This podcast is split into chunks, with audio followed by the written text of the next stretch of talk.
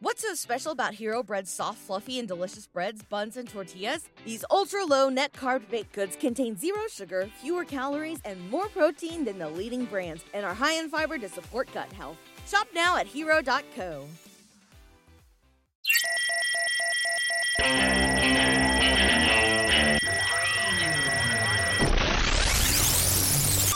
What's up, y'all? Welcome to the Stack. I'm Alex.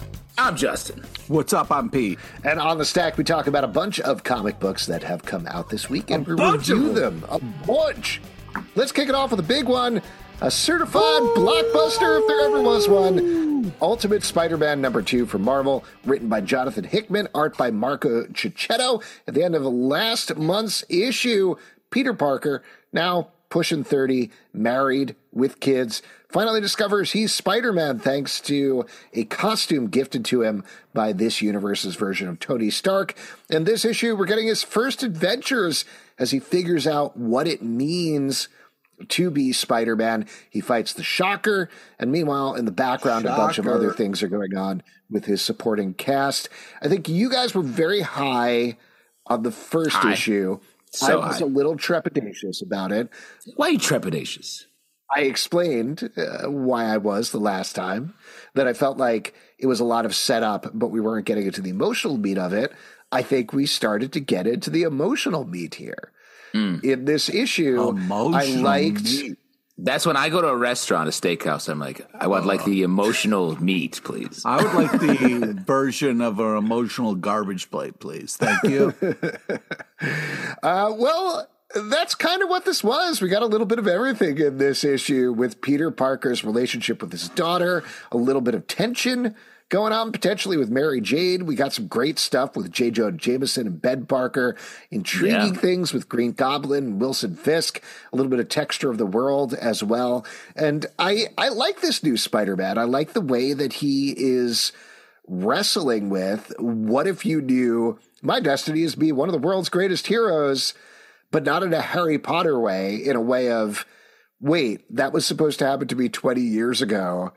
What if I can't do it now? What if my knees aren't strong enough? That sort of I thing. think I think that's such a good observation because I think that's a core like tent pole of this book and this take on Spider-Man. It's the flip of the original Spider-Man was like, I know I'm not good enough. I need to figure this out, and he got by on his willpower and uh, spider powers and, and sense of humor for so long. This is the flip. He's like, I don't know if I'm good enough, but Hoof, I'm gonna try and fail from the old side of things, and it, it- that it changes the tone, but it still is. It hits that essential core of Spider-Man, and I think it's great. I agree with Alex. I really think they you should have talked about the knees more. You know what I mean? like talk about his lower back maybe hurting him, Yeah. or you know what I mean? Just like really get into the oh, when I sit down, I got to make a noise now.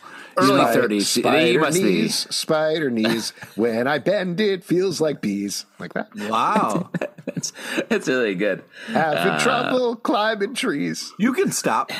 Uh, I think it's uh, Get my first- prostate checked real soon, oh boy. like Uh, that.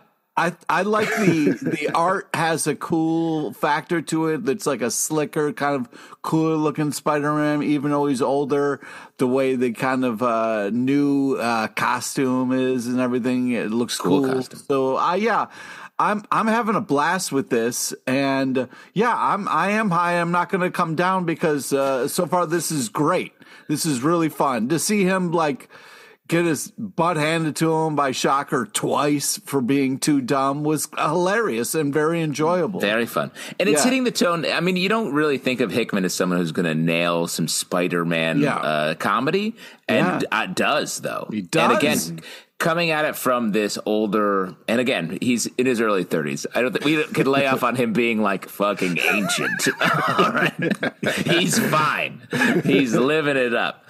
He's probably just li- This- so living let me- alone. let me He's like, clarify. "Can- This MJ, can we get some Spider-Man." mushed peas for tonight? Like I'm thinking maybe mushed peas. Well, How I'm looking feel? forward to. This is a little bit of a spoiler for the next issue, but I hear he has dinner before 4 p.m. Oh come Wow, on! That's that's- a perfect what does he time to eat. cheaper. It's Yeah. Cheaper. beats exposing himself. But I do think part of it is like he's in the at this black costume, and you know, it's light, very light spoiler here. But I think this issue is a setup for him wearing the classic red and blue, and it's about recapturing uh, youth a little bit uh, through Spidey. So shouts to that. Yeah. Like I hope somebody calls him lame and was like, oh, okay, grandpa, put it on that Oh. red and blue. Okay. Yeah, that's what I say when I encounter a 31 year old. oh, God, we're so old. hey, Batman, Grandpa, one- need help on your skateboard? Ah. Batman 144 from DC Comics, written by Chip Zdarsky, art by Giuseppe Camuncoli and Andrea Sorrentino. This is the final issue of the Joker Year One arc as we're flashing back to the origin of the Joker, as well as flashing forward to the future, where he is having potentially a final showdown with Batman. Neither storyline goes the way I thought it was going to go. Uh, I don't Yeah. think that's a criticism necessarily, so much as this was a surprisingly calm last issue, I felt. Huh. I, I love this issue. I thought, well, first off, let's back up the truck here. Crazy cool cover. Just like some really great art to get you excited to jump The sweater into this. weather one. Are you going to say that yes, you time? know. Yeah, well, I know you're chasing that sweater weather. Anyways, that bat this was a great issue. I mean, this is such a the Joker is such a great villain and used so well here. Oh, yeah. the art is super tight bananas. Yeah, love but- this issue. I'm thinking I that. hadn't thought of that. Joker. He's Yeah. like the opposite of Batman in some ways. You know? I also He's love joking how around. he, I love how Batman kind of took it easy on Batman's Jason. a good hero. You know? Oh, yeah. Alex, I say, guys, slow down with these revelations. Sure, it's been said a thousand times. It doesn't mean after you read a comic like this, you don't say it. You still say You're right. it. You're right. I'm sorry. The I'm fucking sorry. assholes. It's true. Yes. No, I, I agree. I mean, I think to your point, Pete, that's what None you, of us are inventing the wheel here, you dicks. I know. I'm just saying, Commissioner is Gordon- You say something and then we riff on it for a minute until you lose your mind. So again, we're not reinventing the real wheel here. You are right, Pete. We, If we ever This- do the show we're again, your jokers. We're live, your you guys are both going to have a lot to answer for. Pete, we're your jokers. You have two Yes. jokers. You're Sick. absolutely right. What Chip Zdarsky is doing here is, I think, regrounding the Joker is kind of what you're getting at, Pete. Like reminding us why he is a good villain, why he's always been there, why he is tied to Batman, while presenting a different way, which is that Joker has always known who Batman is and always been working from that perspective. I don't know if I love that. You know, this isn't Yeah. the first time they've done that. Um, Scott Snyder, I feel like always skimmed across the top of that. And he's like, maybe he knows he's Bruce Wayne. I don't know. And Chip Zdarsky is like, he knows he's Bruce Wayne. He's always known. Um, but it's okay. I think like it's a well told story with good art.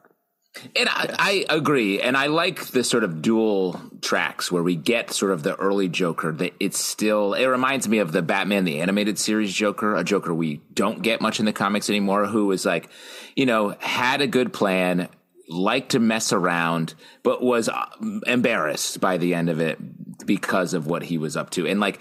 We don't get that Joker because of all of the the depth and pathos and pathos and darkness that has been added to Joker. Uh, but this is really good, and I feel like this is sort of we're That- getting toward the Chip what Chip Zdarsky is sort of trying to tell with a lot of his Batman work. I think, and it's really exciting. I also think it's interesting that Commissioner Gordon and Joker for the last what two years have been paired together so much in in comic books, and why why is that? Why because it's Batman and Joker, obviously, like they're always two sides of the coin, but it feels like Commissioner Gordon is actually a more oppositional character or sort of the other the true other side of the coin it feels coin it feels like lately. Do you think it's a reclamation or a continuation of Killing Joke in a way? That was the one where he was trussed up naked and thrown in.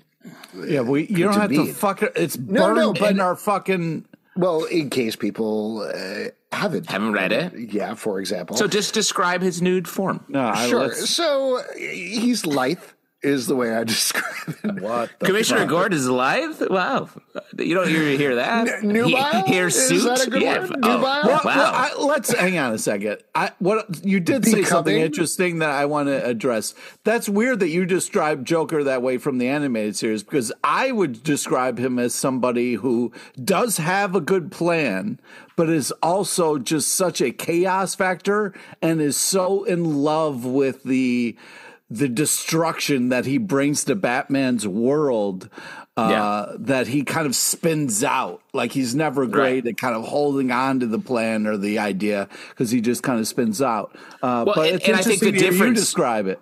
the difference I'd difference be interested is to hear it, what Alex would call the Joker from the animated series. Uh, more I think like that- a, I would say a fetching lass is how I describe it. athletic Say you don't want to answer the question. It's fine. Uh, early no. 30s. I don't know. what, what I was gonna say is like he's like super old.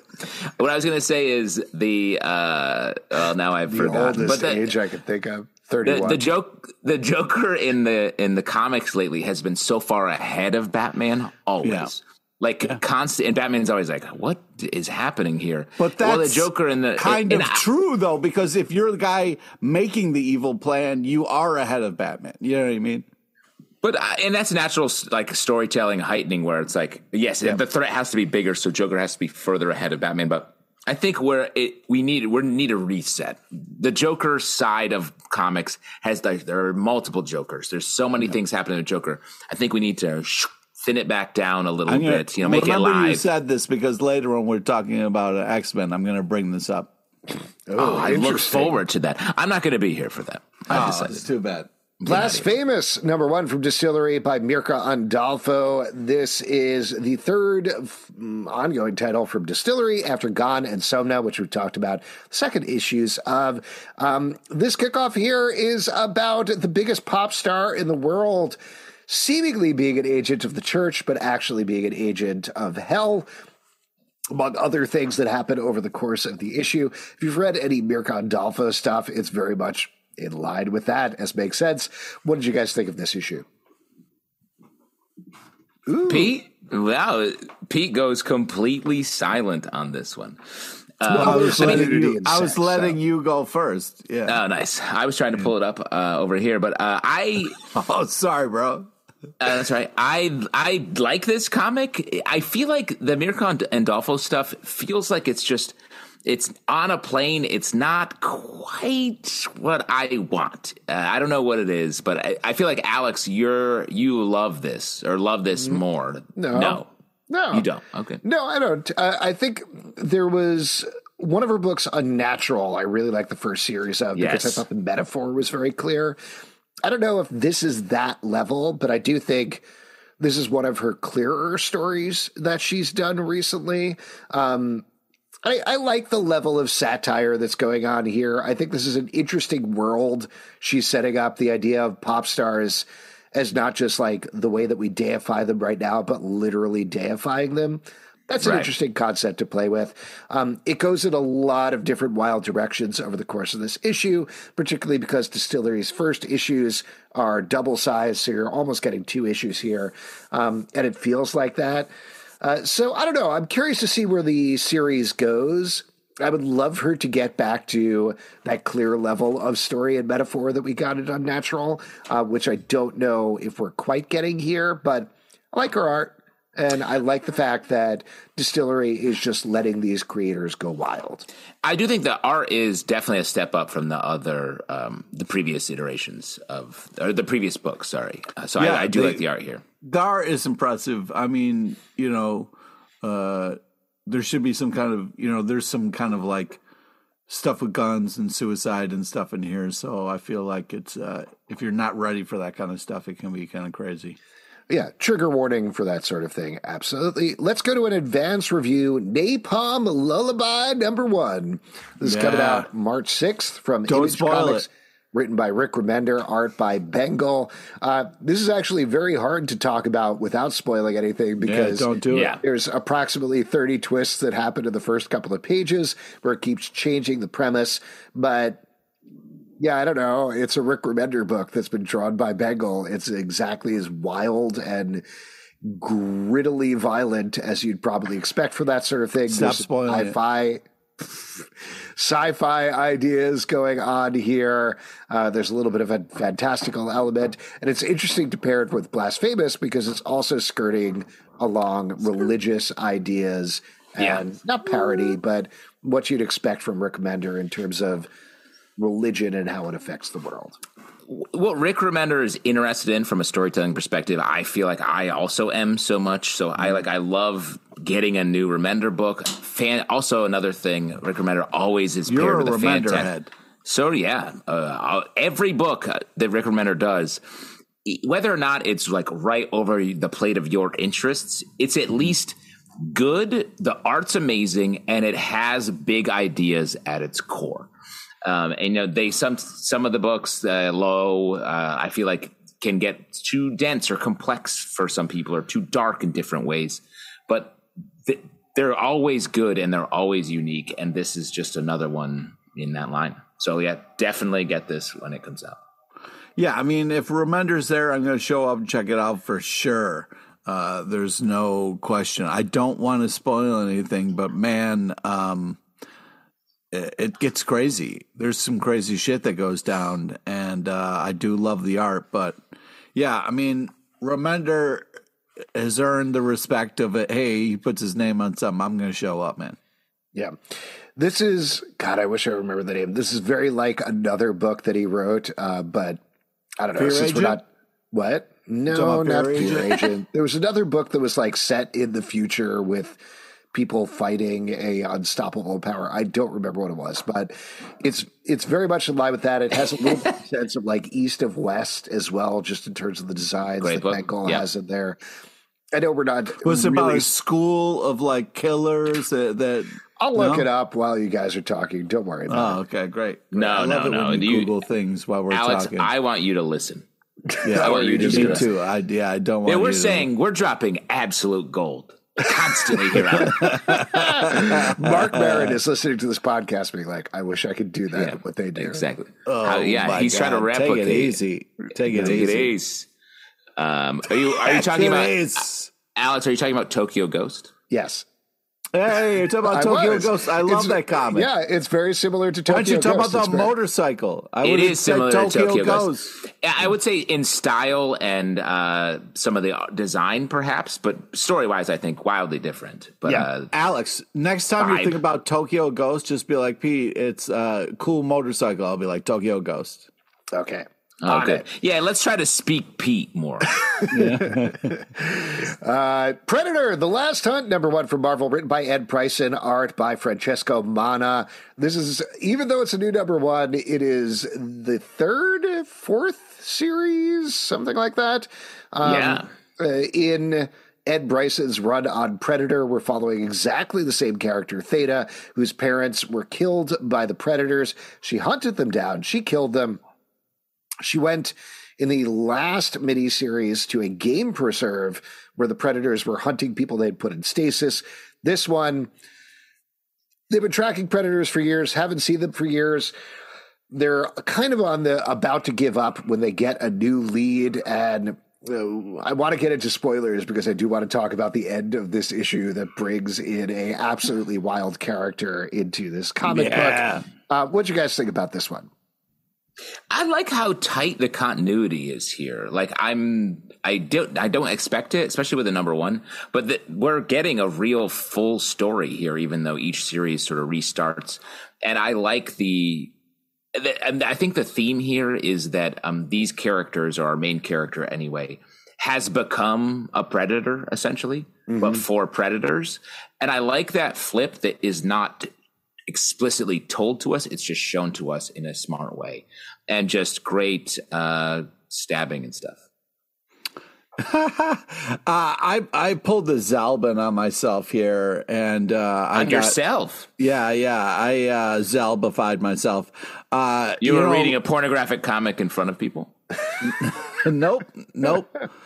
You know how like uh Zalben will look at a title and if it's got something in it that he thinks should be in there and then it's not, like that kind of ruins the whole thing for him because it really like, wondering where this is going because there's definitely a predator in here, and it's definitely the last hunt. But Well, maybe you should shut up and let me talk then.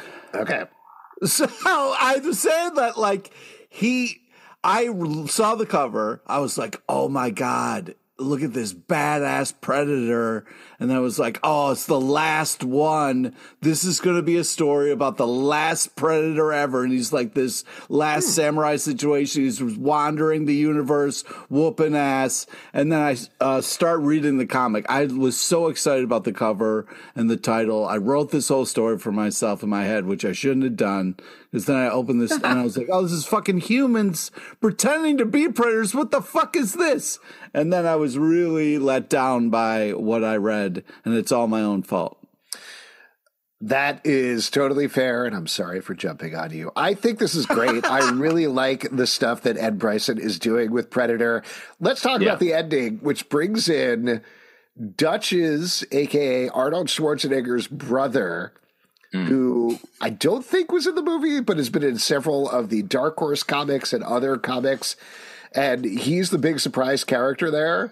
Um, that's wild to just throw Yeah. that in there. And particularly because he's a guy who's like, I'm just wearing a Hawaiian shirt. I'm just a regular big old beefy guy. Let's go. But Why it's an- wouldn't you bring in Schwarzenegger though? If you're gonna, you know what I mean? Schwarzenegger's brother seems like such I a have to assume there's likeness rights that go on there in terms of Yeah. using Schwarzenegger. And You that is a character who has appeared in the comics multiple times. So you can bring him in without any of the issues. having to ask permission and Yeah. also who knows what's tied up in any sort of movie situation. You never know when they're going to come back to it. So you can introduce a character. Also anytime you want to add a little fun to your life or your comic book just throw a hawaiian shirt person in there you know? Always. it's like a, a one one person party Yeah. Uh, I don't know. I'm excited to see where this goes. I was not expecting that ending. Justice Yeah. League versus Godzilla versus King Kong, number five from DC Comics, written by Brian Buccellato, art by Christian Duce. This issue, Superman still not quite dead. Justice League still dead yet. fighting a bunch of giant monsters. Um, and that's what's going on here. I mean, there's so much talk about how Superman's not dead but almost dead in this comic, and it's like, all right, I, just to, to issue a little medical report or something. Everyone's like, is he dead? Did I kill him? Shazam! Uh, but we're we're getting a lot of just a wide swath of everybody doing their business.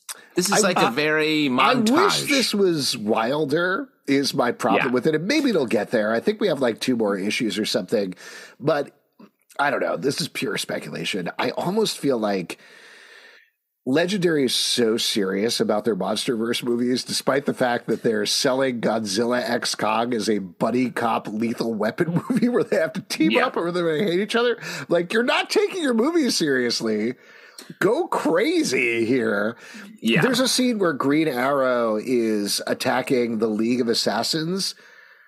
Why is King Kong not there? They just teamed up in the last issue. Dude, One King Kong hundred was not a percent King puppet, Kong man. should be teaming up with Green Arrow and going hog wild on the League of Assassins. That's what I want to see. 100%. I want to see a King Kong in a tiny green hat with a big bow Yes, shooting a punching glove arrow, being like, yeah, please. All Kong good stuff. at Dude, archery. I did think it was hilarious how there there's literally a kraken in the panel and Wonder Woman's like, "Oh, the dome is cracking," and I was just like, "Oh, come on, come! I mean, what are we doing here? Come Right? on!" Also, Wait. they keep calling the monsters Titans, and nobody's like, we have a team called Titans at any point. Wait, Okay. wait. First, uh, you, want- all right, you guys are this back on the advocating for puns? Yeah, no, no. You're No, pushing I am for not. puns? Yes. No, I am not. I was. What- Pete and Wait, I just- agree. it's ridiculous. Pete and I Let- agree. No. Needs more puns. No, wait, your first No. two complaints out of both your mouths were like, they had a huge opportunity to say Kraken with a Kraken. No, and, they uh, did do that. I'm not saying they had an opportunity. That's what happened. I couldn't believe what I was seeing and reading. Yeah, they needed a follow up though. It needed somebody to be like, get a load of this lady. No. right? Yeah. like a lot like Get that. hello to me. No. Wait till they get a load of me. Should Yeah. the- uh, here's the I- thing. I'm let reading me be positive book. about this. Nobody, nobody is quoting Jack Nicholson as the Joker from the 1989 movie Batman. And I'll tell you what, that Joker, that is a good villain. Okay. Oh Yeah. God. Where you. does he? No, Where you. does You he did get it. his wonderful ape? You His went way- wonderful Kong. That was too much of a wind up for that. All right, listen. so I I would like to just say this continues to be fun. I know we're making fun of it, but I don't care. I'm still having a blast with this.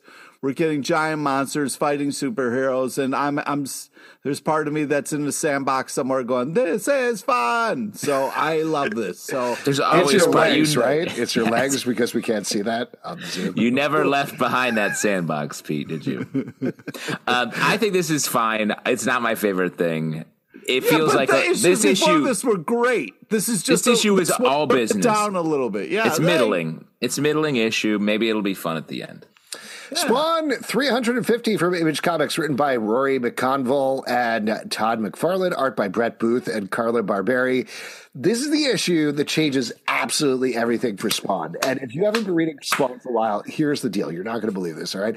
There is, get this, a war for hell, and somebody is going to become the new king of hell. And that That's right. changes everything when we find Yeah. out who that new king of hell is. Yeah. Changes everything for Spawn, changes mm-hmm. everything for the world, changes Yep. everything for the whole line. It is mm. a game changer. Game changer. what, what you're not it's talking crazy. about. It's crazy. Alex- Pete, you're gonna have your time. This is your character. This is your fun.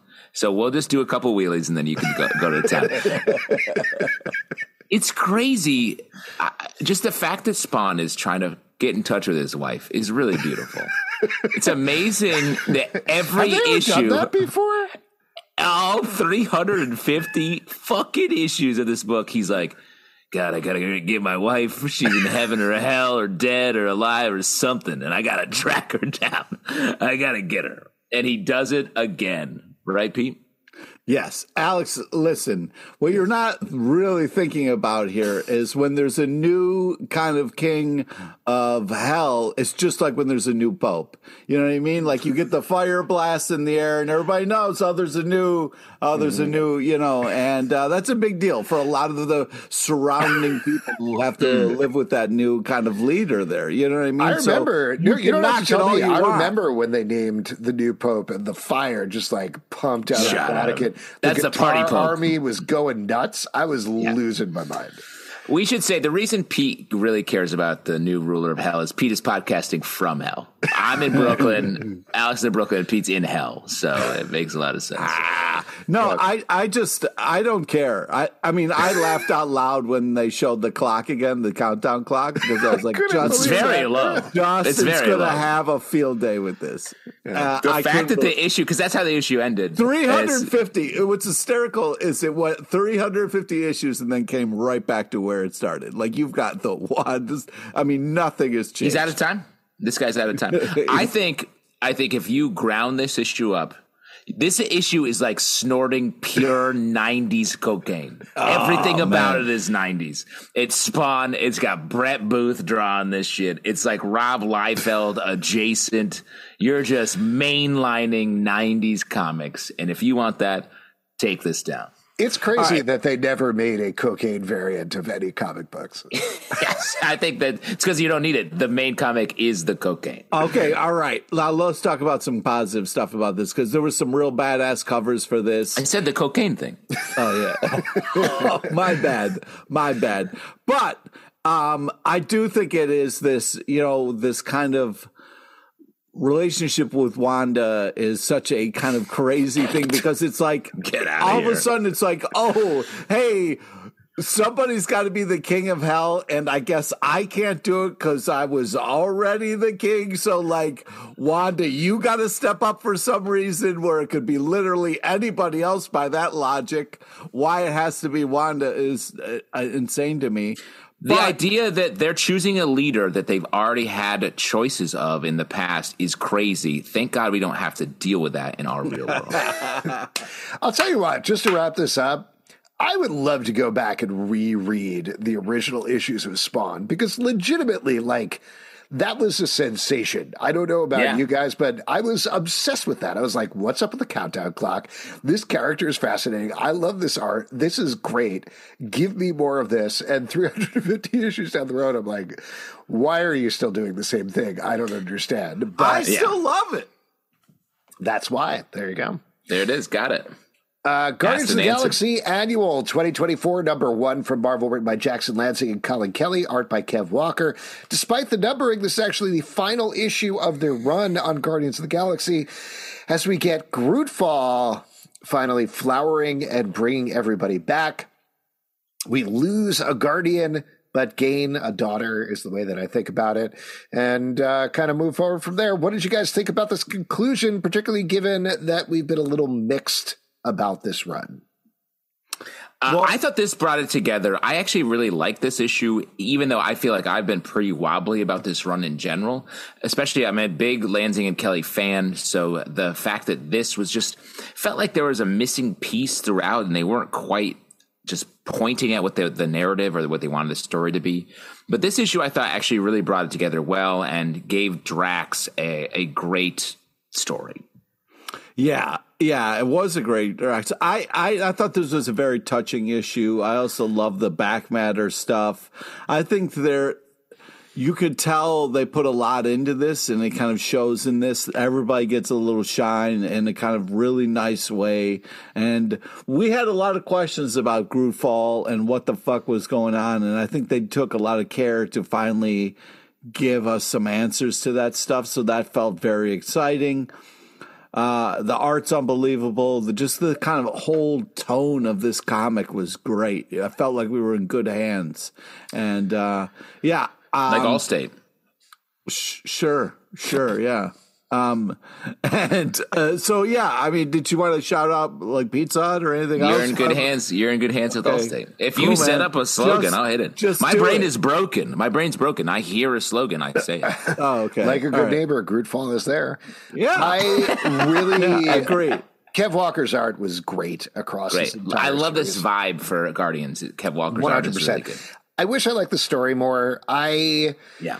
Oh, come do on, think man. there were some good emotional beats in this issue, but overall, even though it brought it together nicely and kicked us into whatever the next era of Guardians is, uh, the journey was not just not worth it for me. Honestly, uh, I, I really think they ended it so well, even though I was like complaining about the journey along the all along the way. I felt like the ending was so good it kind of made up for it a little bit. Yeah, no, I'm glad you felt like that. I did not. I didn't get that feeling from it.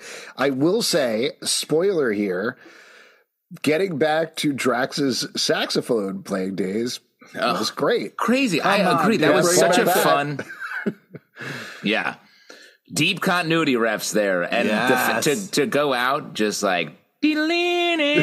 Saxophone style. Come on, man. You know That's he's playing Careless Whisper on that stage. as he's going out. Yeah. Nightwing 111 from DC listen, Comics, written by. Tom Taylor and Michael W. Conrad, art by Sami Basri and Francesco Francavilla. This is, let's get this out of the way up front, one of the final issues of Tom Ugh. Taylor's run on Nightwing was Heartbreaking. announced late last week, if I remember correctly, that Tom Taylor and Bruno Redondo, after this, are going to be doing one more arc called Falling Grayson. It's going to kick off in, I want to say 114 or 115. Uh, whatever it is, it's going to run for five issues. So we still have them on it for a good long while here. But such a bummer reading this issue after that, knowing Yeah. like, oh, I got to hold on to this like a precious gem. And this I feel like I've had my heart torn out. Yes, and this issue is great as Nightwing teams up with Batman to investigate a copycat killer, potentially of Heartless in Gotham City. Great mystery, great stuff going on here, and great backup story. Yes. Uh, this feels very reminiscent. it's, I felt like an idiot because I picked up reading the backup story. I was like, "Ooh, this is like Francesco Francavilla style art," and then I was like, "Oh, it is Francesco." very, I'm very on that style. Oh, uh, but it- it's it's a very similar like parallel story thing to what was going on in the Joker, the man who stopped laughing. Um, So I assume that's why they got Francesco for that. Great package, great comic book. Pick this up. Agree. Total I mean, pack. Total pack. Uh, I think we are always glowing in our reviews of Nightwing top to bottom. What I really like about this, that I think is such a smart choice from um, Tom Taylor, is to flip the perspective and give us the Batman point of view on Dick. We are always riding with Dick for so much of this run. The fact that no, what Christ. Dick, gu- guys, guys, what's funny? guys, what are you laughing about? Nothing. Okay, because I'm talking. I'm trying to give a heartfelt um, like review of this comic. Okay, cool, man. Yeah, go for it. So I just love like we're like riding I'm on sorry, Dick. we're just like- like on we're like on Dick the whole time. You know what I mean? I think you need to set the dick down, bro. I think you're riding too much But dick. well, that's what Yeah. but that's what they did in this issue. Sorry, is we're we making were- it so hard. I apologize. Yeah, hands off, Dick right now for a second, guys. Let me see 'em. Let me see both your hands. Yeah, hands up, guys. Yeah. The quit jerking, quit jerking me around. That's my bad. Quit jerking me around. I'm in the middle of my review. I can feel Uh, it coming. Uh, stop, man. We are journalists. No, that's not true. I think. I saw this in the New York Times last week. Hey, hey, DC, can you fit all this on the back of the trade? Good luck.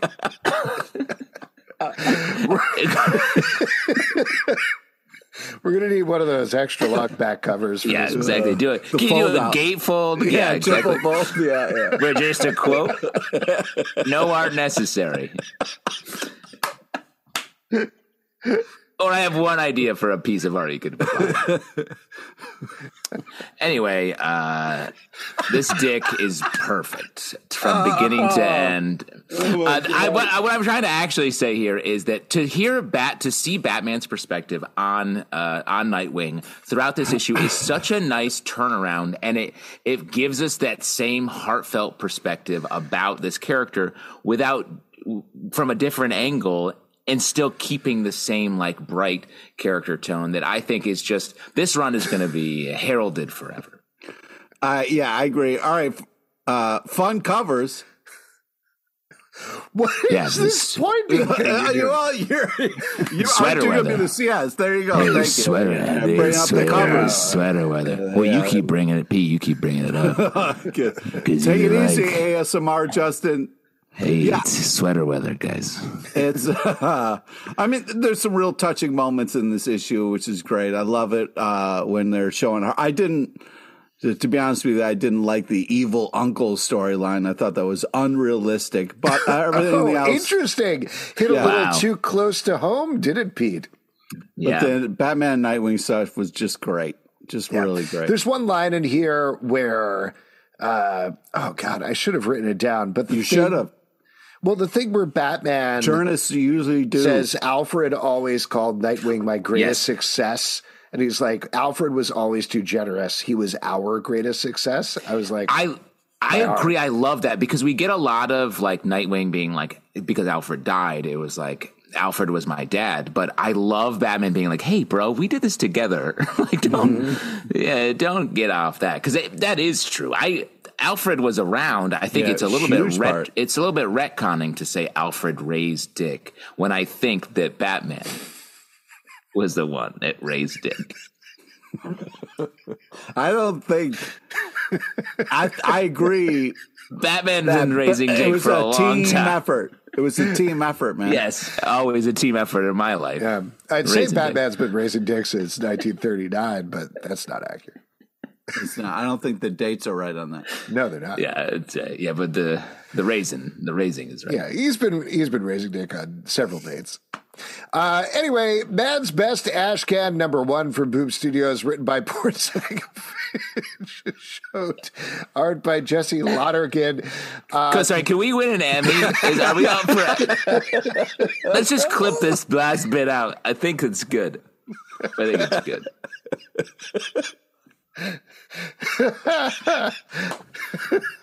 sorry, The White Lotus, season three.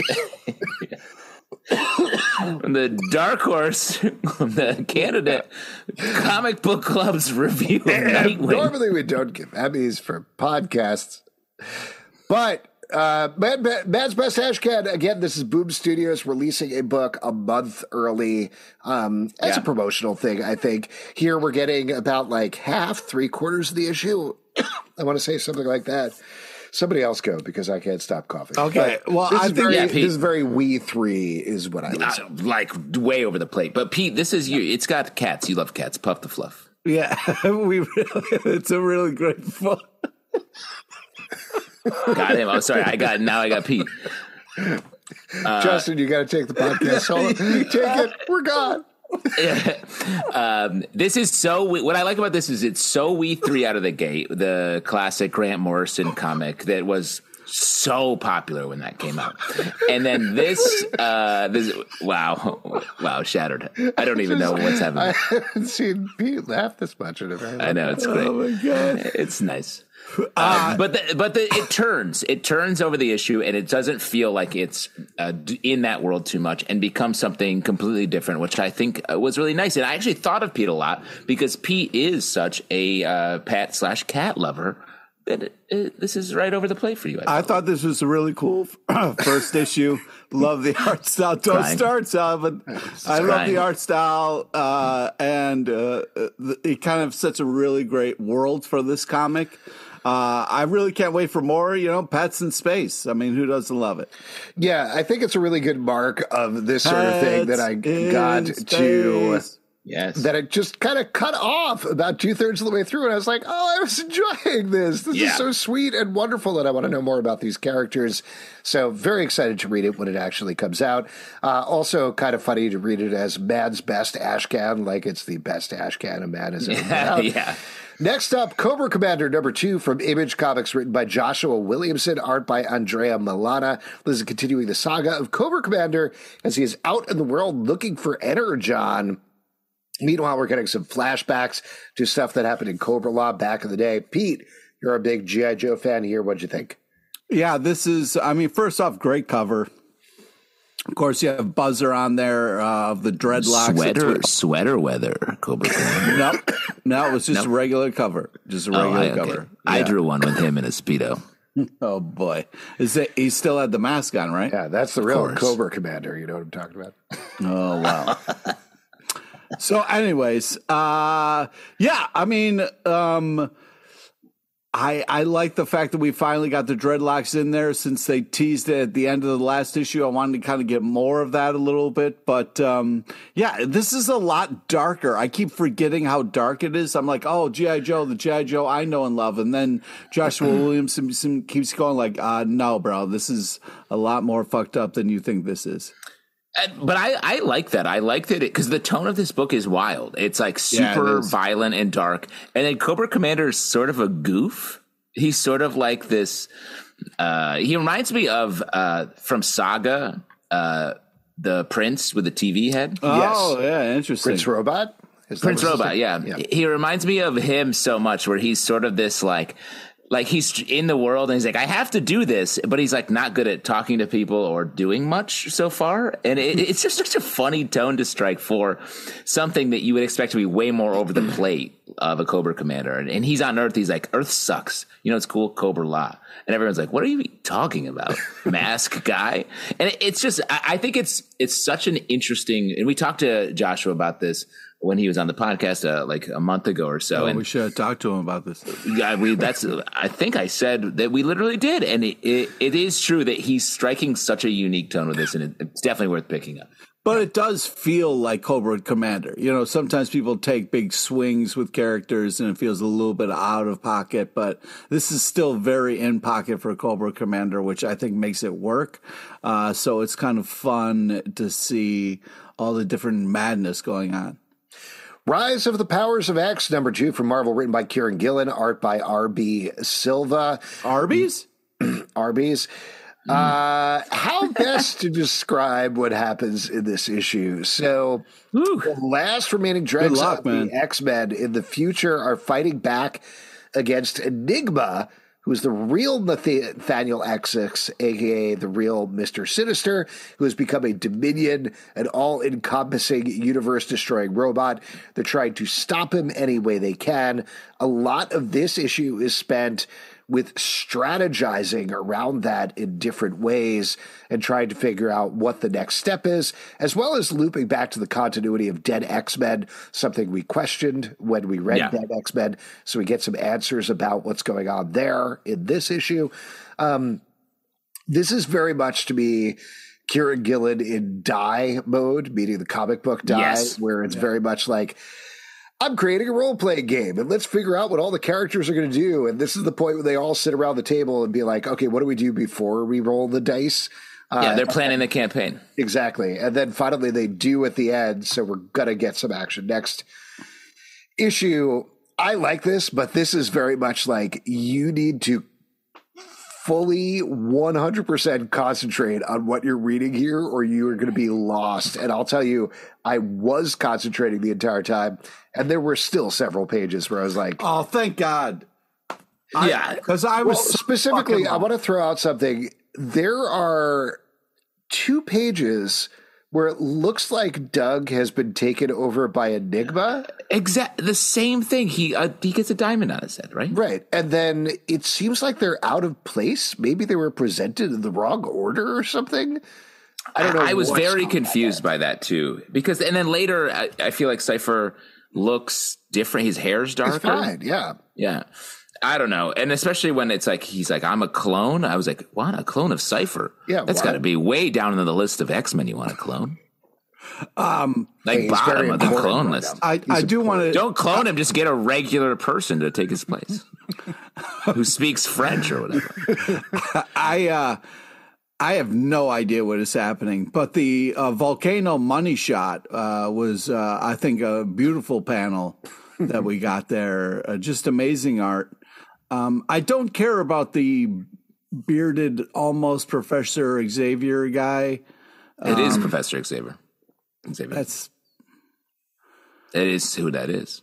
it's a copy. It's I don't know who that is. That's No, I think that actually is him. Yeah, it is him. Well, uh, you don't like the beard? What's happening? I, I don't know what's happening. You're anyways, jealous? I it's a good, but that beard flows. Oh my God. You know what I mean? That's a good beard. It's like the be- his he's not underwater, but it's like the beard is. also storm in a weird egg sack. I I, I don't know It's what's not happening. Storm. That's Mother Righteous. Yeah. Okay. So there's a lot going on there, and I don't want to break it down too much, but Mother Righteous, who is also a clone of Mr. Sinister and somebody else at the same time, who is redacted in one of the text pages, has been captured in the future by Professor X, and they are using her for information. She's in the egg sac, which prevents her from using magic or not helping them. Basically, it's like a truth serum egg sac that saps her powers. At the same time, she is in the white hot room where 250,000 mutants are. Presumably, the way that I understand it, they have been there since the Hellfire Gala, and now we're at least 10 years in the future. They're still trapped there, and the whole thing is starting to fall apart. That's what I'm getting from this issue. Yeah, and it, it's hard to tell what that all amounts to. I, uh, the positives here, I think the art is amazing. I like the way that we're seeing flashes from other parts of this in different ways, which is fun. But it's uh, in general, it is uh, just a little bit dense. Uh, I want it just a little bit pared back for clarity, but you can tell that Kieron loves Rasputin 4. And I will say Rasputin 4 is cool and has become like sort of from a chess point of view, Professor X's like queen piece. Like I'm just going to keep using you to go kill the same way that he used Cyclops in the past in different characters. And I'm I'm curious if we're going to explore that idea because that's that's an interesting place. Uh, Pete has raised his hand. Pete, what's going on? Uh, yeah, I have a question. Um, are, Alex, you went went into this whole description. Um, was that fun? Are you having fun? Nah, I'm in. I'm intrigued, and I think the thing that I'm probably going to take away from this whole era of X Men is from the very beginning when Jonathan Hickman set it up, is it was to challenge us intellectually on a science fiction level, science fiction fantasy level, very much because it's not delving into any actual science or anything like that. That's a different mode for the X Men. And when Professor Xavier in this issue is talking about like Krakoa was a failed experiment. It didn't work. We got to erase it from history. That bummed me out a little bit. Like I don't know Yeah. where you Don't go from there or how you keep it around necessarily, but the idea of like, well, we tried this thing. It feels very metatextual of we tried this thing in comics for several years. It's not Yes, going to work that's- long term. That's not Professor Xavier. You can't all of a sudden just be younger and have working legs and a beard. Like what? Uh, His beard. You can't. You you died. You died like a with you on the bunch of times. You can't just suddenly have a beard. You got to. You died like a bunch of times, and now all of a sudden you're younger with like a, a beard and uh, just walking around in a suit in great They shape. literally Like resurrected themselves from egg sacs as their best versions. That's what happened. yeah, you don't like egg sacks, Pete. Clearly. Mm-hmm. I just. I, I'm not having fun with all this. This is Well, great so news. It's gonna be confusing. done in, like, two more months. versions It's of so close. something that's like. and here's the thing: I, you bet you're going to have fun right after this because once this ends, it's going to go back to a more standard X Men situation. They're going to probably live in a some sort of house. They're going to be hated, and I don't uh, want this young fake Professor Xavier thinking he can just like. At So you want him to this- be like- yeah, you want somebody to be like, take his legs. Yeah. Just You feel weird because he's like 29 and you want him to be like 31. Is what the you're saying. oldest possible age. Yeah, it's disgusting that he's I 29. just- Can we move on and talk about Wonder Woman number six from DC Comics, written Yes, by Tom. King, art by Daniel Yes. Sampere and Belen Ortega. In this issue, Wonder Woman is taking on her pretty much her entire rogues gallery at the behest of the Sovereign. And the backup story, we're once again getting these Super Sons babysitting for Trinity. This is great. I Great was pack. iffy about the series. I was on board as of the last issue. I'm even more on board with this issue. The action scenes are killer Great in action. the Brud story. Oh my God, so good. Such a build, so much tension going on here. And I laughed out loud multiple times at the backup story. This is great. Yeah. Again, tight package.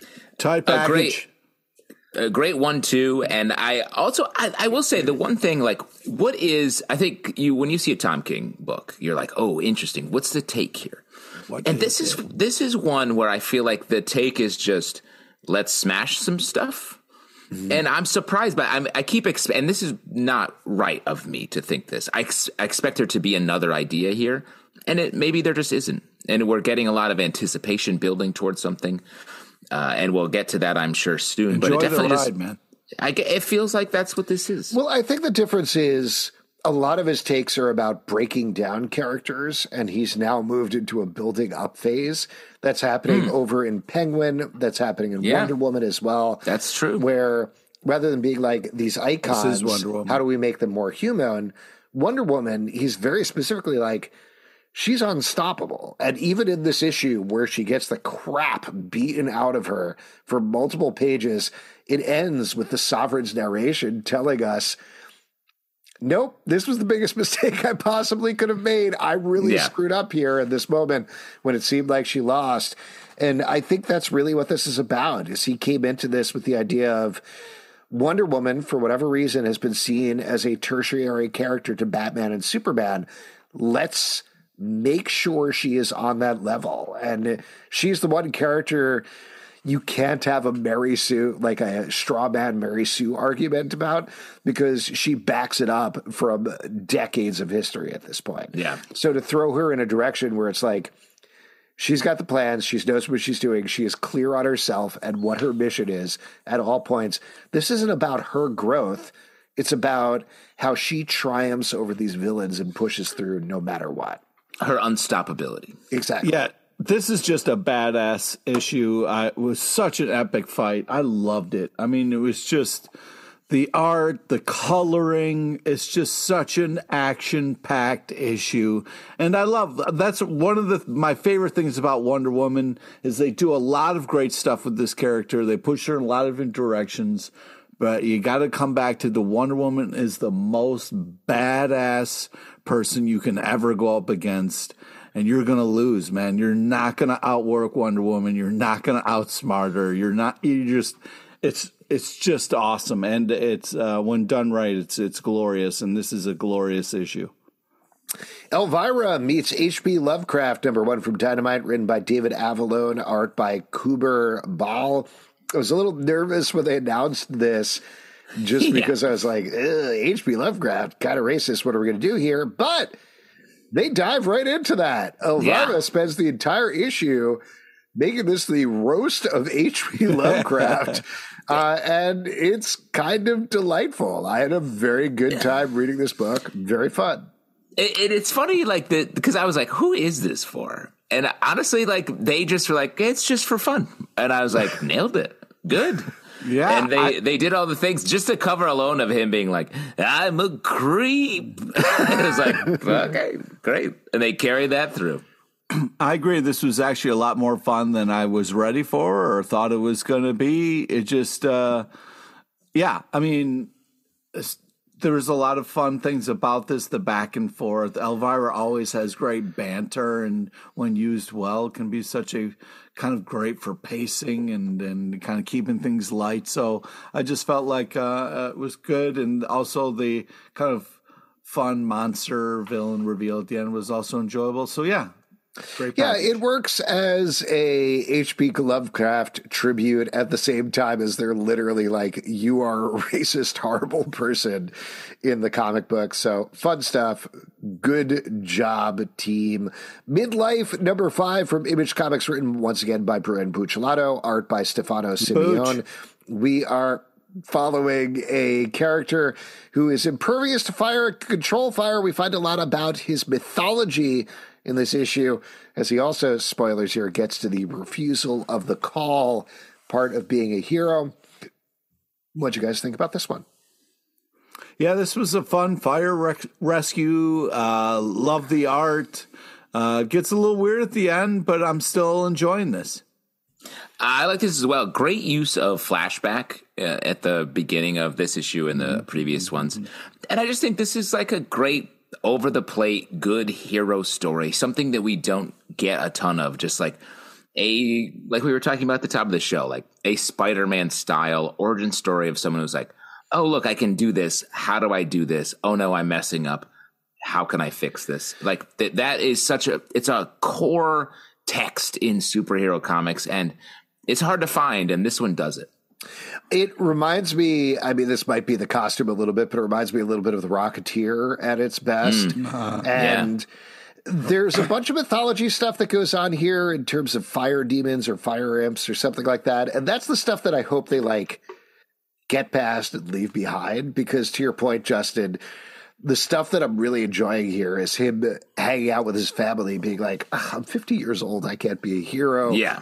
My knees, I'm not My 31. knees. my knees. back. My Oh, knees. God, my knees. I love these comics where these heroes talk about their knees, you know? Spider knees. Oh boy. Fire knees, fire knees. Uh, Spider Boy, number four from Marvel, written by Dan Slott, art by Paco Medina and Ty Templeton. In this issue, we're getting a little riff on the front story, backstory thing, where in the good. front story, we get a reverse Spider Boy who is attacking the city, doing horrible things like enjoying movies. And then from the backup story, we get his perspective and find out a lot more about him. Boy Spider. Boy Spider. Um, I'll, I'll tell you what, I was a little iffy about the front story, and then when I read the back story, I liked it one million times better.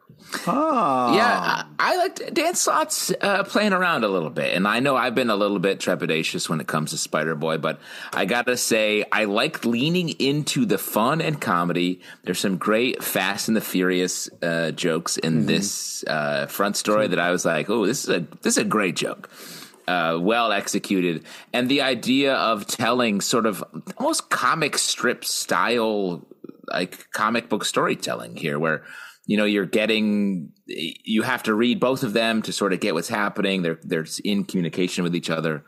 That's fun.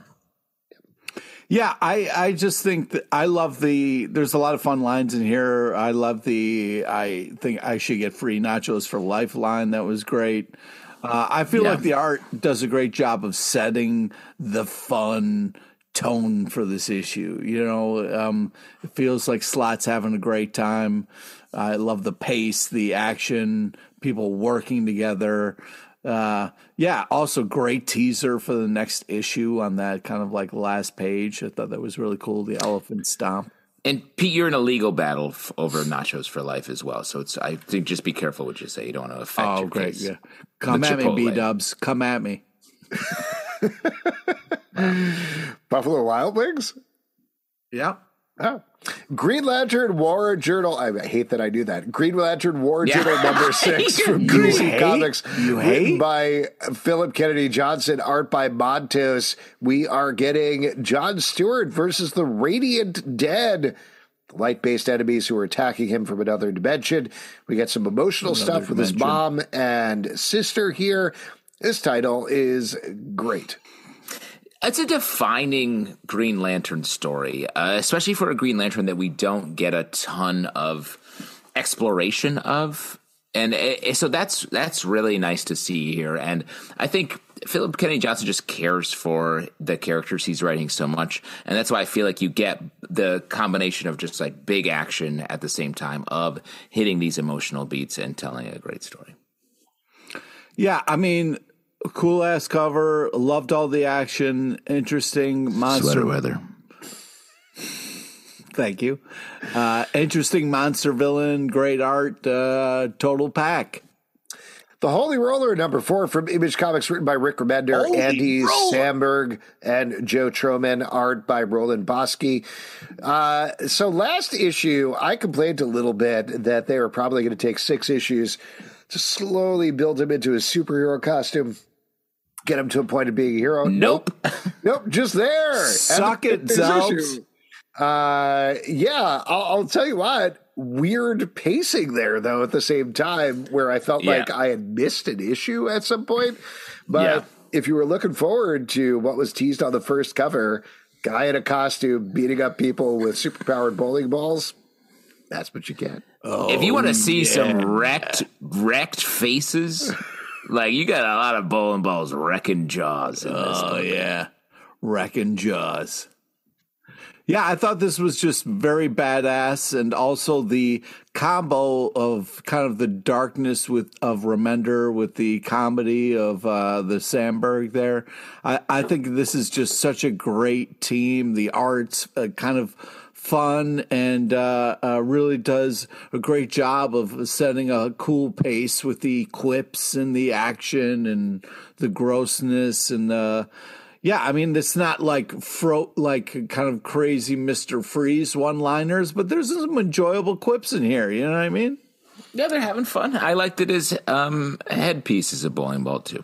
Yeah, I mean double down on balls. You know what I mean? Great, uh, an area we haven't covered. yet.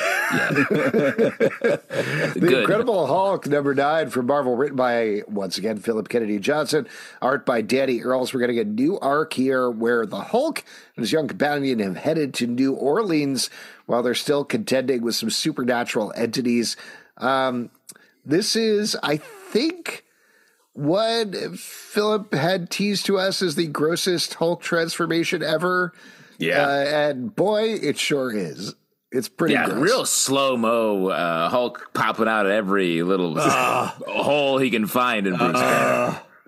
oh man, I I really like this. It feels so different from so many Hulk stories and so deep into like hot summer sweaty horror uh comic and it's like it's good. It feels like very much of a place. New Orleans really feels like a part of this. And it feels like we've established our cast, we've established a villain. Now we get to play around with the stories we're telling. So, really nice to feel this entering a uh, sort of new phase in this run. Yeah, I mean, uh, just the art is just so awesome and stylized, and it kind of just really sets up this world to explore in such a great way. This is intense, but it's also interesting. But the body body horror is for real in this. John Constantine, Hellblazer, Dead in America, number two from DC Comics, written by Simon Spurrier, art by Aaron Campbell. Talking about body horror. Talking about- going. talking about body horror. Anyway, uh, lots of that in this issue. John Constantine is slowly dying in America, per the title, and he has been sent on a mission by uh, the new Sandman, not Morpheus, but Daniel the Sandman, um, to find some Old sand, Danny. as you would want to do. Do you think when Morpheus named him Daniel, how did that work? Was he like, yeah, let's go with a modern? Yeah, why not? Um, I start every issue of this so far Uh-oh. being like, Ah! what's going on here? This is too dense. This is there's too many things going on. And by the end, I'm like, okay, all right, here we go. I'm into this. Yeah, this is great. Um, so I don't know if that's going to be the arc of every issue, but that's definitely how I felt with issue one and two so far. Yeah, and it is. Uh, it's scooping up so much of not just Constantine and the different iterations of him, but all of Vertigo. Like we get a lot of like, "Hey, Swamp Thing, do your um, psychedelic tuber thing, man," and then he does, and we get a. So it, it's really weaving in and out of a lot of just John Constantine history, and it feels like I don't know. This is obviously not going to be the last statement uh, for John Constantine, but it feels like. It, this book is about sort of making that weaving that all together in, into this story Yeah, uh, this is such a fun issue. Um, super tight bananas art, and uh, I just uh, felt very classic Constantine with me, with all the twists and turns. Just really loved it. Also, some beautiful splash pages in here. Uh, the uh, Swamp Thing reveal, as Justin already spoiled, is just glorious. James Bond 007 number two from Dynamite, written by Garth Ennis, art by Rapha Lobosco. We were, I don't know if mixed is the right word, but concerned about the direction of this after the first issue in terms of how it treated James Bond and the franchise. How are you feeling after issue number two? it it just doesn't feel like a james bond book and it's fine like it's interesting what's happening but i'm like what's the what's james bond about this and i don't i still don't know even after the second issue It's I uh, not to jump ahead of you, Pete. I Yeah, feel like even Rapha Lobosco is drawing Butcher from the boys here. Like straight Yeah. up, there's a paddle at the end that's like, that's not James Bond, that's Butcher. That- Yeah. Which is fine. I mean, I like Garth Ennis and I think Rapha Lobosco's art is good, but this is does not feel James Bondian to me. I agree. Yeah. Yeah, I, I just feel like this is a, you know, I'm uh, trying to tell myself it's a different, more violent take on James Bond, and uh, the art is really good. It's an interesting idea, and uh, part of me is enjoying this, but uh, yeah, I'm kind of like, I I don't know if it was just a guy who wasn't James Bond would I care as much. So I don't know, but uh, uh, I'm in it to win it. So I'm going to keep reading. All right. X Force number 49 from Marvel, written by Benjamin Percy, art by Robert Gill. The Beast is on the loose, and X Force is after him. However, there's also a second Beast. They cloned the Beast back to a backup back from the days when he was like, oh, my stars and garters. And in this issue, that beast heads off to pal off with Wonder Man, who is also in a very different place, and be like, you got to help me. We're best friends. And Wonder Man's like, we haven't talked in a very long time. Yeah, what no. are you talking about? i love that energy in this issue Wonderman's like, what? We haven't talked since college. What are you doing here? Uh, yes, Pete. Okay, so Justin, remember before when I was saying that you know when you were bringing up the clone craze and you know copy yeah. number four of somebody, um, when somebody's like, you know. Wolverine's like, which beast? I'm like, yeah, exactly. There's so many fucking copies running around here. We got old trench coat fucking beast over here, and then the organic grenade throwing beast, and then there's like underwater scuba No, organic. there's two. There's It's two. just two. Well, But- uh, but, yeah, but still, I just Think of the action I'm figures. I, I'm over beasted. We Just a quick went- question. When you see somebody you know and they were on the beach and then they go into the water for the beach, are they two different people? Hey, jackass, when one of them is uh, doing something completely different and then in a completely different scenario, you don't know. And they're talking about how there's so many fucking beasts running around. Maybe it could be a different beast. I know you normally only see me podcasting. If you saw me upstairs making dinner, would you be like, well, that's a different Alex? Who is that? Yeah. I don't know. Maybe. No, fair enough. Yeah. Kitchen Alex. And That we were just that guy's- talking about how there was so many Alexes and there was copies of Alex. And then I thought maybe, well, I don't know. They're fucking loose with everything else. Maybe it's a different fucking time period. I don't fucking know. Uh, yeah, I feel like Pete, you become untethered from all of the X universe in general, and so you're looking at it uh, that it's too chaotic for you. Like a 31 year old trying to understand the internet, you think it's too complicated and confusing. I think there's a really good emotional base going on here. The idea of are we destined to always be the people that we will become down the road? Like that's a classic time travel trope. And to see that at play here with them talking about this classic version of the beast, and they're like, "Ah, he has the possibility of becoming this beast who spoilers here, but at the end of the issue is like, I'm going to suck all of Mars into a black hole to save mutants, which is like, what is the insane Yeah. villain plan? Totally untethered from reality. So dealing with that idea there, that's I think the key is the conversation. I believe it's between Sage and Wolverine, where Sage is like, "I used to be an alcoholic. I'm not anymore. Am I I, always yes. I was alcoholic? You have done horrible things as Weapon X. Are you always Yeah. Weapon X? Great stuff. Agreed. That was uh, great. There's there's just a lot of great writing here, and I like the two beasts. The the beast that meets Wonderland reminded me than of when there's just two in this comic. But the the beast that meets Wonder Man reminded me of when Donatello would put on a trench coat and go and like solve mysteries. and Teenage Mutant Ninja Turtles, I was like, okay. No, And but it's the, like, in the it was X a different guy. Men cartoon, there was the trench coat beast. I remember trench mm-hmm. coat beast. Yeah, and he's back. And I just think that this book is just taking wild swings all the time. And I appreciate that as the X universe, in opposition to the Kieron Gillen book, which is like so intense, so continuity. This one feels like it's just taking swings and having fun. I mean, the the elephant in the room that we haven't talked about yet is this comic pushing big coffee. I mean, you have Wolverine and Sage sitting down for coffee. Then one of the beasts is drinking coffee. I mean, I Yeah. get it. Folger crystals aren't going to sell themselves. You know what I mean? We got. I've never tried coffee before, but this book made me take a sip. Same thing as Ultimate Spider-Man. Uncle Ben and uh, J. Jonah Jameson have that conversation where Uncle Ben assures him. That was in a hot sauna. They, they weren't drinking coffee. no, but they were talking about it. J. Jonah Jameson Oh, was yeah. like, "I- "I drink two cups of coffee a day. Is that okay for me? Don't tell me if it's not. Just tell me it is." And Ben Parker is like, "It is," and he's like, "Great." Great. And I felt very seen in that moment. Oh, that's nice. Animal Pound number two for Boom Studios, written by Tom King, art by Peter Gross. We are getting into it now as our cats and dogs and buddies are trying to figure out their governmental structure, how they're going to get food, what's going to go on there. Again, I, this was another issue that on the first issue, I was like, how is this going to play out? This is the one where we get to see how it is going to play out. It really starts to dig into modern ideas of government. Smartly done. Great art by Peter Gross.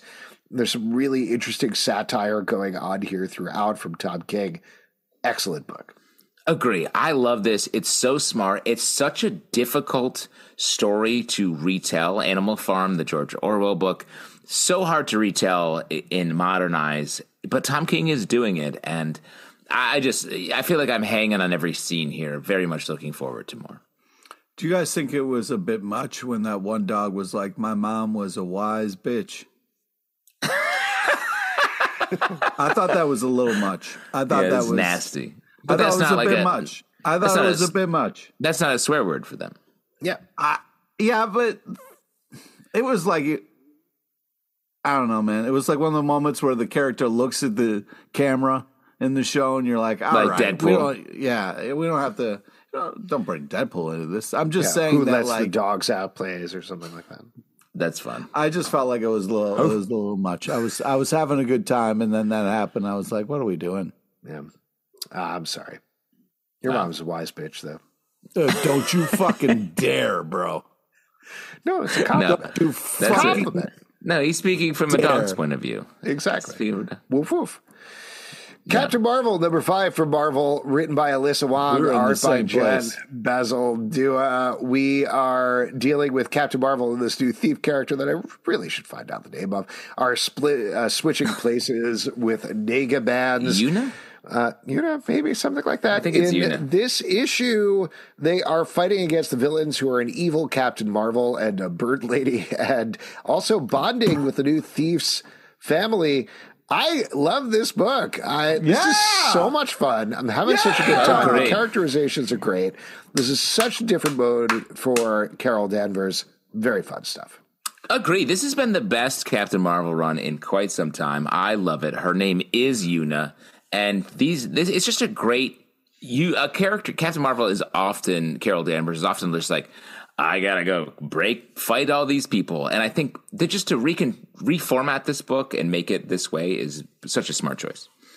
Yeah, this is just so much fun and so great. I, I was just so impressed with this issue. Amazing art, great storytelling, lots of action, like the villains. Yeah, this is just, uh, I, I read it and I was like, ah, I, great. Thank you. Read and weep. Rated, I, yeah. I mean, you know, I didn't cry, but it was still good. You wept. Superman number 11 from DC Comics, written by Joshua Williamson, art by David Baldeón. On after Superman has returned to the present from the Old West, he's discovered that Lex and his allies are under attack by the new Lex Revenge Squad by the end of the issue. Superman himself has been corrupted by them. Um, what'd you guys think about this? I, I've been liking this. It's such a different type of Superman story, and it's fun and different. The, the my big takeaway is that Do- Mr. Graft. Every time I see him, I'm like, is that Howard Stern? he looks like Howard Stern, and like I like a young Howard Stern, and I think it's just very funny the way this character has been designed. Um, I, I think the art's amazing on this. Um, this is not my favorite Superman story, but I, yeah, I'm going to keep reading. This issue is okay. I feel like some of them have been bigger swings, but this is an important mythology issue for what's going on in the title, so that's okay. There's some fun stuff with the different kryptonites that I enjoyed. Yes. Um, so yeah, I, I I continue to really like this. I continue to have fun reading this, and I'm excited to see where it goes. Lotus Land number four from Boom Studios, written by Darcy Van Poelgeest, art by Caio Filipe. We are following a neo noir future detective investigating a weird mystery while back home. His son, or is it his son, is waiting for him. Lots of twisty, weird things going on with memory in this issue. In particular, Pete, what did you think about this one? Well, it's a lot of crazy stuff. Uh, love the sweet ending. Um, fantastic art. Uh, sets a great mood for this comic. It is a moody comic, and I think in the last issue and this one, I was like, I don't quite know what's happening across the board, and I do think walking out of this issue, it feels like maybe that's a little bit the point. Yeah, it, it feels a little dreamlike. I think that's what's going on with the Lotus Land whole Lotus Eaters forgetting things thing. Daredevil number six from Marvel, written by Saladin Ahmed, art by Aaron Kuder. In this issue, Daredevil is literally finally facing his demons, thanks to Doctor Strange, trying to Thanks, find out Doctor what's going Strange. on, leading to a new slash old costume that he gets. Justin, what's your take on this one? I, you know, I've been a little bit hesitant with some of the issues in this run, and I thought this issue actually brought us, uh, brought it together in a nice way. I wish it had just come a little bit earlier because it crystallizes the mission. Uh, the art I feel like was a l- bit of a step up here uh, from Aaron Kuder's great, and it, this issue especially felt like a bit of a statement issue. I think it's going to be hard for Daredevil to keep this new uniform clean in general. uh, like you're fighting crime An in all like white pure, uniform in Hell's Kitchen. oh, just dingy. I don't know what you're trying to say about Hell's Kitchen. That's uh, it's a I used to live clean- there. Yeah, Yeah. It was knows. not clean. Yeah, that was back then. Now you can walk Oh, around yeah. in white. Everyone's also, on All White. Mr. Clean makes these new eraser kind of thing, uh, magic erasers. It just really helps you out. I hope we get an issue where Daredevil has to buy those. Yeah. some kind. Yeah. Mr. Clean, Mr. Clean. Sorry, just have to do it. All right. Yeah, you have to. That's true. You established that. Uh, what a last panel. I mean, holy shit. Uh, I was not expecting that. I, I love this kind of, uh, you know, Gandalf moment that uh, Daredevil has where he kind of uh, goes through hell, comes Oh. back, and has got his uh, white outfit on. So, uh, you know, uh, the. Run, you fools! He says. Yeah, exactly. I'll You tell you shall what, if he pass. keeps running around in Hell's Kitchen, he's going to go back to being Daredevil the Gray, you know? Oh Yeah. boy, yeah. I mean, we'll see what happens. But yeah, I mean, it was kind of tripped out the way he was falling through hell and stuff. So that was very cool. Um, yeah, I, I, I don't know if I should spoil the ending, but uh, Sorry, I- quick question. Hell is where you are right now. Is it like that? Like in the comic book? no, it's not. It's worse. It's worse here Okay. than in the comic. That's dark. Wow. Well, anyway, good issue, gorgeous art. Titans, ish. num- Titans number eight from DC Comics, written by Tom Taylor, art by Stephen Segovia. We are picking up after the end of the Beast World storyline with a bunch of things going on for the Titans, not least of which is that Raven is Dark Raven, taken over by the evil parts of her soul and working with Trigon. Um, this is very much a pickup issue, and I'm curious to see where they go. But as always, this is a good title.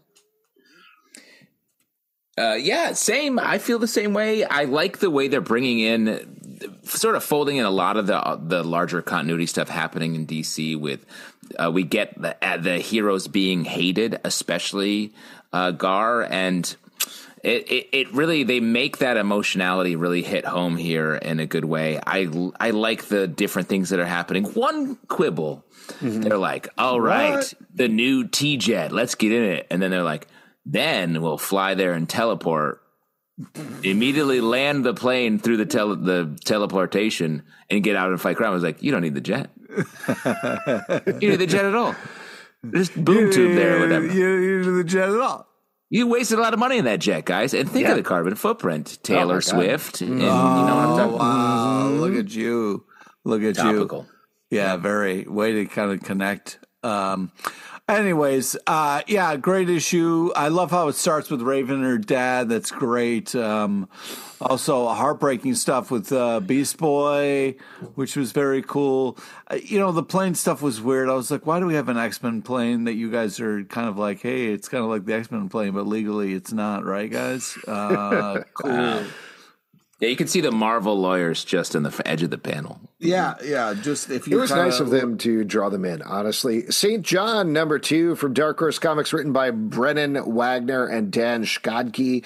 Art by Dan Schkade. This is based on a clothing line, I want to say, out of Portland, is what Yeah. I'm gathering here, or something like that. Anyway, it is about a guy who is the spirit of Portland, and he is saving the city in the middle of a snowstorm. We shockingly love the first issue of this. What'd you guys think about the second one? this comic is all about good vibes. Like this is a hero who's just like trying hard and doing well, and sort of like what I was saying earlier about uh, midlife. You don't get a lot of stories where it's just like a hero trying to get by, and this is just the pure positive version of that. If you like that, you can pick this up. Yeah, I agree. I, I thought it had a cute ending. Uh, love the art style, almost cartoonish in nature, which brings a real lightness to this post APOC world. Uh, it's set in uh, like the two main characters. It's not a characters. post like, APOC world, it's just a snowstorm in Portland. Yeah. well, you call po- that what? Have you ever want. dealt with snow, Pete? Never, not once in my life. Uh, I really like this as well. I think Dan Schkade's art reminds me, I, maybe I said this about the first issue, of Michael Avon Oeming a little bit. It's not quite as exaggerated, but it's definitely there. Uh, good comic book. Very surprised by the second issue as well. Last but not least, Gods number five from Marvel, written by Jonathan Hickman, art by Valerio Schiti. In this issue, our, Oh, don't die.